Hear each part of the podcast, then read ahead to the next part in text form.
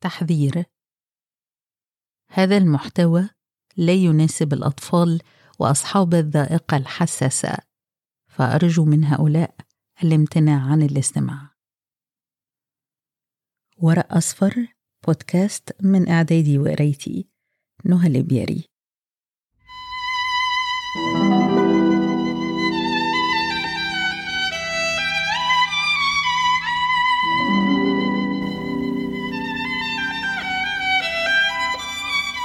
ألف ليلة وليلة. كتاب مجهول المؤلف مجهول المصدر. يعتقد أن نواته أصل فارسي عتيق مفقود وأن حكايته ألفت على مدار قرون عدة في العصور الوسيطة في عدد من المناطق أبرزها مصر والعراق. أقرأ لكم أقدم نسخة تمكنت من العثور عليها وهي نسخة مطبعة مصطفى البابي الحلبي إحدى أقدم المطابع في مصر وهي مقبلة ومصححة على أول نسخة تطبع باللغة العربية في الشرق الأوسط في مطبعة بولاق الأميرية. وسأحاول أن أقرأ لكم النسخة كما هي. احتراما منا للتراث لكني في الحقيقة أثرت عدم قراءة بعض الكلمات لشدة فجاجتها ولكن يمكنكم الاطلاع على النص كاملا في صفحة ورق أصفر. في الرابط المتاح. والآن أترككم مع الكتاب.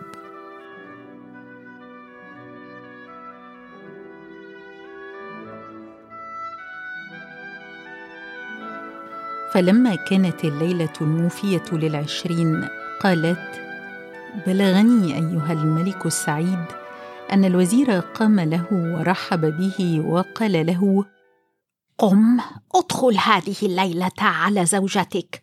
وفي غد أطلع بك إلى السلطان وأرجو لك من الله كل خير. فقام نور الدين ودخل على زوجته بنت الوزير. هذا ما كان من أمر نور الدين.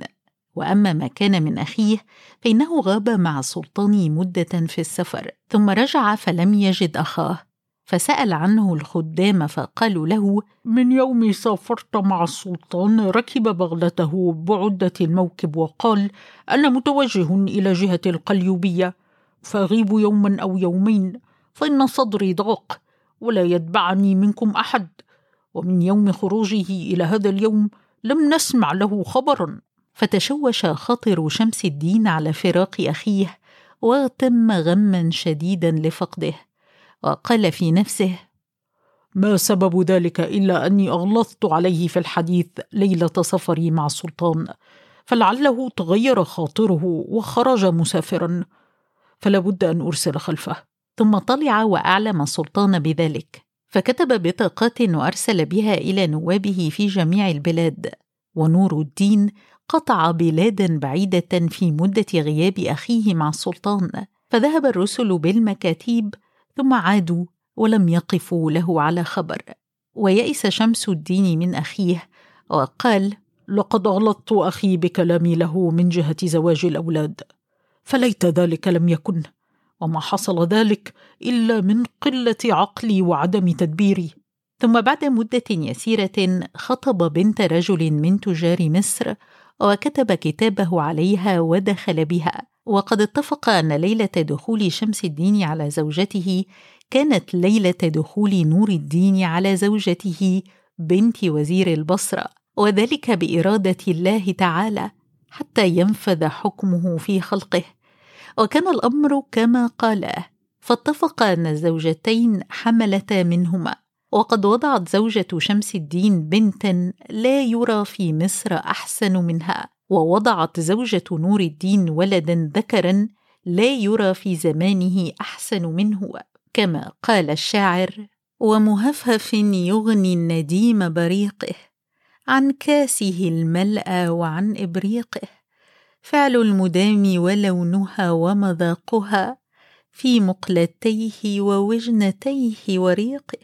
وقال آخر إن جاء الحسن كي يقاس به ينكس الحسن رأسه خجلة أو قيل يا حسن هل رأيت كذا؟ يقول أما نظير ذلك فلا. فسموه حسن. وفي سابع ولادته صنعوا الولائم وعملوا أصمتة تصلح لأولاد الملوك. ثم إن وزير البصرة أخذ معه نور الدين وطلع به إلى السلطان. فلما صار قدامه قبل الأرض بين يديه. وكان نور الدين فصيح اللسان ثابت الجنان صاحب حسن وإحسان. فأنشد قول الشاعر هذا الذي عم الأنام بعدله وسطا فمهد سائر الآفاق. أشكر صنائعه فلسن صنائعا لكنهن قلائد الأعناق. وألثم أنامله فلسن أناملا لكنهن مفاتح الأرزاق. فأكرمهما السلطان وشكر نور الدين على ما قال وقال لوزيره من هذا الشاب؟ فحكى له الوزير قصته من أولها إلى آخرها وقال له هذا ابن أخي. فقال له وكيف يكون ابن أخيك ولم نسمع به؟ فقال يا مولانا السلطان إنه كان لي أخ وزير بالديار المصرية وقد مات وخلف ولدين فالكبير جلس في مرتبة والده وزيرا وهذا ولده الصغير جاء عندي وحلفت أني لا أزوج بنتي إلا له فلما جاء زوجته بها وهو شاب وأنا صرت شيخا كبيرا. وقل سمعي وعجز تدبيري والقصد من مولانا سلطان أن يجعله في مرتبتي فإنه ابن أخي وزوج ابنتي وهو أهل للوزارة لأنه صاحب رأي وتدبير. فنظر السلطان إليه فأعجبه واستحسن رأي الوزير بما أشار عليه من تقديمه في رتبة الوزارة فأنعم عليه بها وأمر له بخلعة عظيمة وبغلة من خاص مركوبه. وعين له الرواتب والجوامك فقبل نور الدين يد السلطان ونزل هو وصهره إلى منزلهما وهما في غاية الفرح. وقال إن قدوم هذا المولود مبارك وقالوا إن قدوم هذا المولود مبارك. ثم إن نور الدين توجه ثاني يوم إلى الملك وقبل الأرض وأنشد هذين البيتين. سعادات تجدد كل يوم وإقبال وقدر رغم الحسود. فما زالت لك الأيام بيضة وأيام الذي عاداك سود. فأمره سلطان بالجلوس في مرتبة الوزارة فجلس وتعاطى أمور خدمته ونظر بين الناس في أمورهم ومحاكمتهم. كما جرت به عادة الوزراء. وصار السلطان ينظر إليه ويتعجب من أمره وذكاء عقله وحسن تدبيره وتبصر في أحواله فحبه وقربه إليه. ولما انفض ديوان نزل نور الدين إلى بيته وحكى لصهره ما وقع ففرح. ولم يزل الوزير يربي المولود المسمى حسنا إلى أن مضت عليه أيام. ولم يزل نور الدين ولم يزل نور الدين في الوزارة حتى إنه لا يفارق السلطان في ليل ولا في نهار. وزاد له الجوامك والجرايات إلى أن اتسع عليه الحال وصار له مراكب تسافر من تحت يده بالمتاجر وغيرها وعمر املاكا كثيرة ودواليب وبساتين إلى أن بلغ عمر ولده حسن أربع سنين. فتوفي الوزير الكبير والد زوجة نور الدين فأخرجه خرجة عظيمة وواراه في التراب ثم اشتغل بعد ذلك بتربية ولده فلما بلغ أشده أحضر له فقيها يقرئه في بيته وأوصاه بتعليمه وحسن تربيته فأقرأه وعلمه فوائد في العلم بعد أن حفظ القرآن في مدة سنوات. وما زال حسن يزداد جمالا وحسنا واعتدالا. كما قال الشاعر قمر تكامل في المحاسن وانتهى فالشمس تشرق من شقائق خده. ملك الجمال بأسره فكأنما حسن البرية كلها من عنده. وقد رباه الفقيه في قصر أبيه ومن حين نشأته لم يخرج من قصر الوزارة إلى أن أخذه والده الوزير نور الدين يوما من الأيام وألبسه بدلة من أفخر ملبوسه وأركبه بغلة من خيار بغاله وطلع به إلى السلطان ودخل به عليه. فنظر الملك حسن بدر الدين ابن الوزير نور الدين فانبهر من حسنه. وأما أهل المملكة فإنه لما مر عليهم أول مرة وهو طالع مع أبيه إلى الملك قد تحيروا من فرط حسنه وجماله ورشاقة قده واعتداله وتحققوا فيه معنى قول الشاعر رصد المنجم ليلة فبدا له قد المليح يميس في برديه وتأمل جوزاء إذ نثرت به حب الجمان يلوح في عطفيه وأمده زحل سواد ذوائب والمسك هاد الخال في خديه وغدت من المريخ حمرة خده والقوس يرمي النبل من جفنيه وعطارد أعطاه فرط ذكائه وابى السهى نظر الوشاة إليه فغدا المنجم حائرا مما رأى. والبدر باس الأرض بين يديه. فلما رآه السلطان أحبه وأنعم عليه وقال لأبيه يا وزير لابد أنك تحضره معك في كل يوم. فقال سمعا وطاعة. ثم عاد الوزير بولده إلى منزله وما زال يطلع به إلى السلطان في كل يوم إلى أن بلغ الولد من العمر خمسة عشر عاما. ثم ضعف الوزير نور الدين فأحضره وقال يا ولدي أعلم أن الدنيا دار فناء والآخرة دار بقاء. وأريد أن أوصيك وصايه فافهم ما أقول لك واصغي قلبك إليه. وصار يوصيه بحسن عشرة الناس وحسن التدبير. ثم إن نور الدين تذكر أخاه وأوطانه وبلاده وبكى على فرقة الأحباب. وسحت دموعه وقال يا ولدي اسمع قولي فإن لي اخا يسمى شمس الدين وهو عمك ولكنه وزير بمصر. قد فارقته وخرجت على غير رضاه والقصد أنك تأخذ درجا من الورق وتكتب ما أمليه عليك. فأحضر قرطاسا وصار يكتب فيه كل ما قاله له أبوه.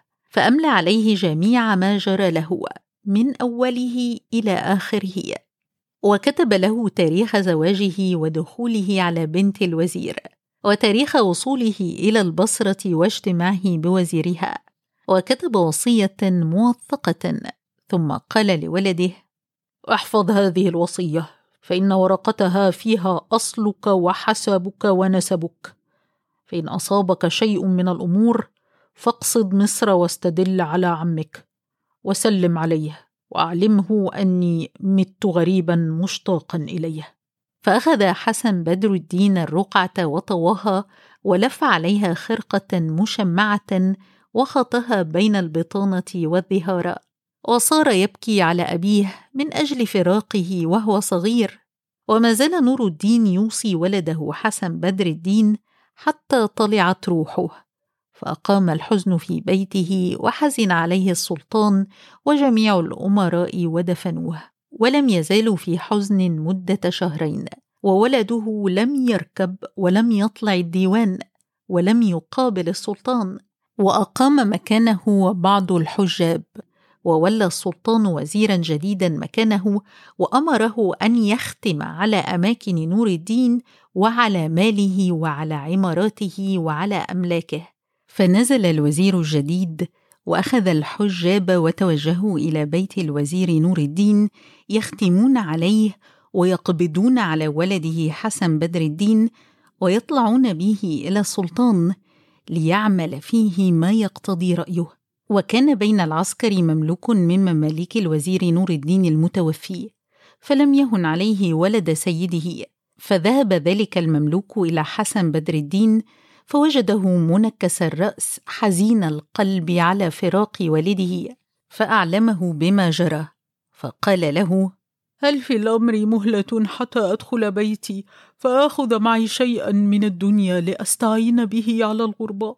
فقال المملوك انجي بنفسك فلما سمع كلام المملوك غطى رأسه بذيله وخرج ماشيا إلى أن صار خارج المدينة فسمع الناس يقولون إن السلطان أرسل الوزير الجديد إلى بيت وزيره المتوفي ليختم على ماله وأماكنه ويقبض على ولده حسن بدر الدين ويطلع به إليه فيقتله. وصارت الناس تتأسف على حسنه وجماله. فلما سمع كلام الناس خرج إلى غير مقصد. وصارت الناس تتأسف على حسنه وجماله. فلما سمع كلام الناس خرج على غير مقصد ولم يعلم أين يذهب فلم يزل سائرا إلى أن ساقته المقادير إلى تربة والده. فدخل المقبرة ومشى بين القبور إلى أن جلس عند قبر أبيه وأزال ذيله من فوق رأسه. فبينما هو جالس عند تربة أبيه إذ قدم عليه يهودي من البصرة وقال له: يا سيدي، لي أراك متغيرا؟ فقال له: إني كنت نائما في هذه الساعة، فرأيت أبي يعاتبني على عدم زيارتي قبره، فقمت وأنا مرعوب، وخفت أن يفوت النهار ولم أزره، فيصعب علي الأمر. فقال له اليهودي: يا سيدي، إن أباك كان أرسل مراكب تجارة وقدم منها البعض ومرادي أن أشتري منك وسق كل مركب قدمت بألف دينار. ثم أخرج اليهودي كيسا ممتلئا من الذهب وعد منه ألف دينار ودفعه إلى حسن بن الوزير. ثم قال له اليهودي اكتب لي ورقة واختمها. فأخذ حسن ابن الوزير ورقة وكتب فيها كاتب هذه الورقة حسن بدر الدين ابن الوزير نور الدين قد باع لليهودي فلان جميع وسق كل مركب وردت من مراكب أبيه المسافرين بألف دينار وقبض الثمن على سبيل التعجيل. فأخذ اليهودي الورقة وصار حسن يبكي ويتذكر ما كان فيه من العز والإقبال. ثم دخل عليه الليل وأدركه النوم. فنام عند قبر أبيه ولم يزل نائما حتى طلع القمر. فتدحرجت رأسه عن القبر ونام على ظهره وصار وجهه يلمع في القمر. وكانت المقابر عامرة بالجن المؤمنين فخرجت جنية نظرت وجه حسن وهو نائم. فلما رأته تعجبت من حسنه وجماله وقالت سبحان الله! ما هذا الشاب إلا كأنه من الحور العين. ثم طارت إلى الجو تطوف على عادتها. فرأت عفريتا طائرا فسلمت عليه وسلم عليها. فقالت له من أين أقبلت؟ قال من مصر.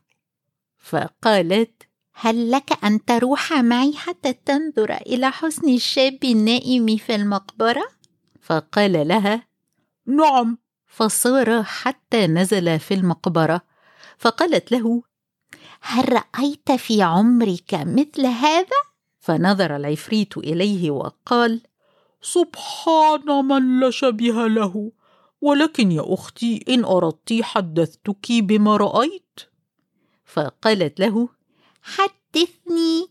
فقال لها إني رأيت مثل هذا الشاب في إقليم مصر وهي بنت الوزير. وقد علم الملك وقد علم بها الملك فخطبها من أبيها الوزير شمس الدين. فقال له يا مولانا السلطان اقبل عذري وارحم عبرتي فإنك تعرف أن أخي نور الدين خرج من عندنا ولا نعلم أين هو وكان شريكي في الوزارة وسبب خروجه أني جلست أتحدث معه في شأن الزواج فغضب مني وخرج مغضبا. وحكى للملك جميع ما جرى بينهما.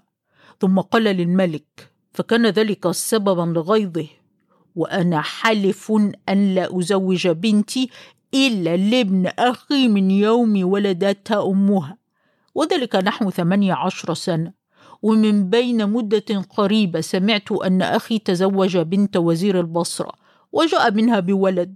وأنا لا أزوج بنتي إلا له كرامة لأخي. ثم إني أخرت وقت زواجي وحمل زوجتي وولادة هذه البنت وهي باسم ابن عمها والبنات كثير. فلما سمع السلطان كلام الوزير غضب غضبا شديدا وقال كيف يخطب مثلي من مثلك بنتا فتمنعها منه؟